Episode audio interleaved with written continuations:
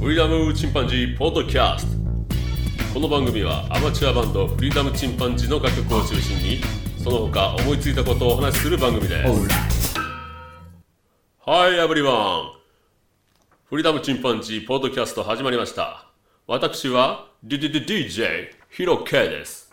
今日は、えーフリーダムチンパンジーの佐藤さんがどうも気分が乗らないということで私急遽バトンタッチされました。皆様よろしくお願いいたしますさあ、番組の方にお便りが来てますので、私、代わりに読ませていただきます。フリチンの佐藤さん、こんにちは、ケリーです。まあ、これはね、主に日本の歴史のことを話すポッドキャストの、えーメインパーソナリティ、ケリーさんからのお便りですね。えーフリチンの佐藤さん、こんにちは。フリチンでやってるんですかね、佐藤さん。えーケリーです。定時性フィーリングを聞いていると、佐藤さんの名前が何度も登場していますね。お兄様に対抗して狂犬先生と用務員さんで収録配信したという話を聞いて笑ってしまいました、えこれはね、えー佐藤さんの弟さんが、えー定時性フィーリングというポッドキャストをされてるんですね、えー一緒にされてるといいますかメインの方は、えメインパーソナリティですね。は旧姓がね立花泉さん、えバニラとかね、えー猿の歌失格などを歌われた、えミュージシャン。旧姓の立花泉さん。今は、榊秀夫さんと結婚されて、榊泉さんと名乗られてますね。その榊泉さんの番組を聞かれたということですけども、えーまあ、お兄様ね、佐藤さんに対抗して、えー狂犬先生。こちらはねあの用務員渡るという形で弟さんされてますがその弟さんの息子さんですね赤ちゃん、えーで2人で収録したというものが、えー話を聞いたみたいですね。これあのーフリーダムチンパンジーポッドキャストでも佐藤さんがその狂犬先生と言われてる、えー自分の甥っ子ですねと、えー赤ちゃんとトークしたというものを、えー配信しておりましたがそれにどうも、え弟さんが対抗したようです。ちょっと話が長くなりましたね、えもう一度繰り返して読んでみましょう。お兄様に対抗して狂犬先生と用務員さんで収録配信したという話を聞いて笑ってしまいました。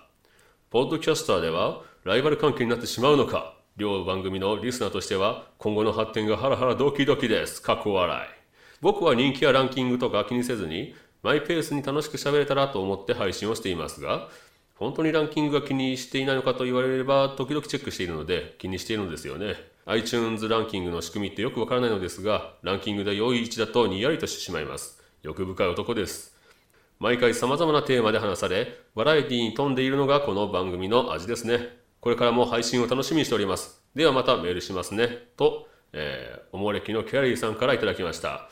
Thank you, Kelly. And thanks for your happiness. さあ、こうやって、えーケリーさんからお便りをいただきました。紹介いたしましたけども、まだまだ時間が余っております。えーそれではね、全く今回、急なバトンタッチでしたので、何も、えー考えておりません。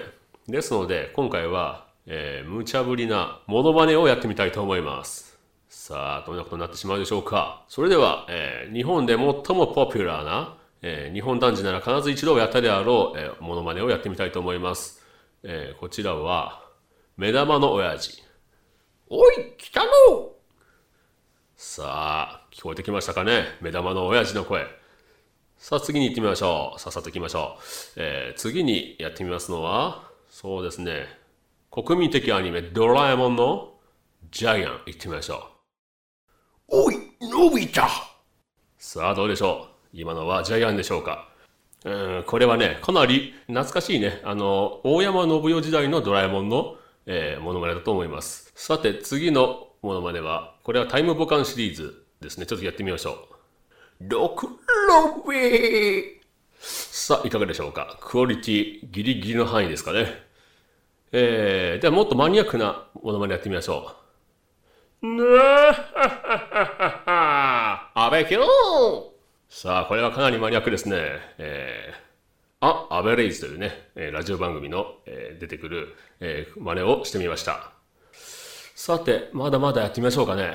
やっていいんですかねやってみましょう。えー、それでは次に、ルパン三世行ってみましょう。またつまらぬものを切ってしまうのか。さあ、これは？誰ですかね？まあ聞いたら大体わかると思う、え分かってくれるのかな？分かってくれると思うんですけども。俺は俺ぜ、ルパン。うわ、難しいですね。えー、次元大好きが一番難しいと思います。待て、ルパン逮捕だルパン、ルパンさあ、今のは銭形警部でしょうか？さあ、これに対しまして、えー真打ち登場、えールパン三世です。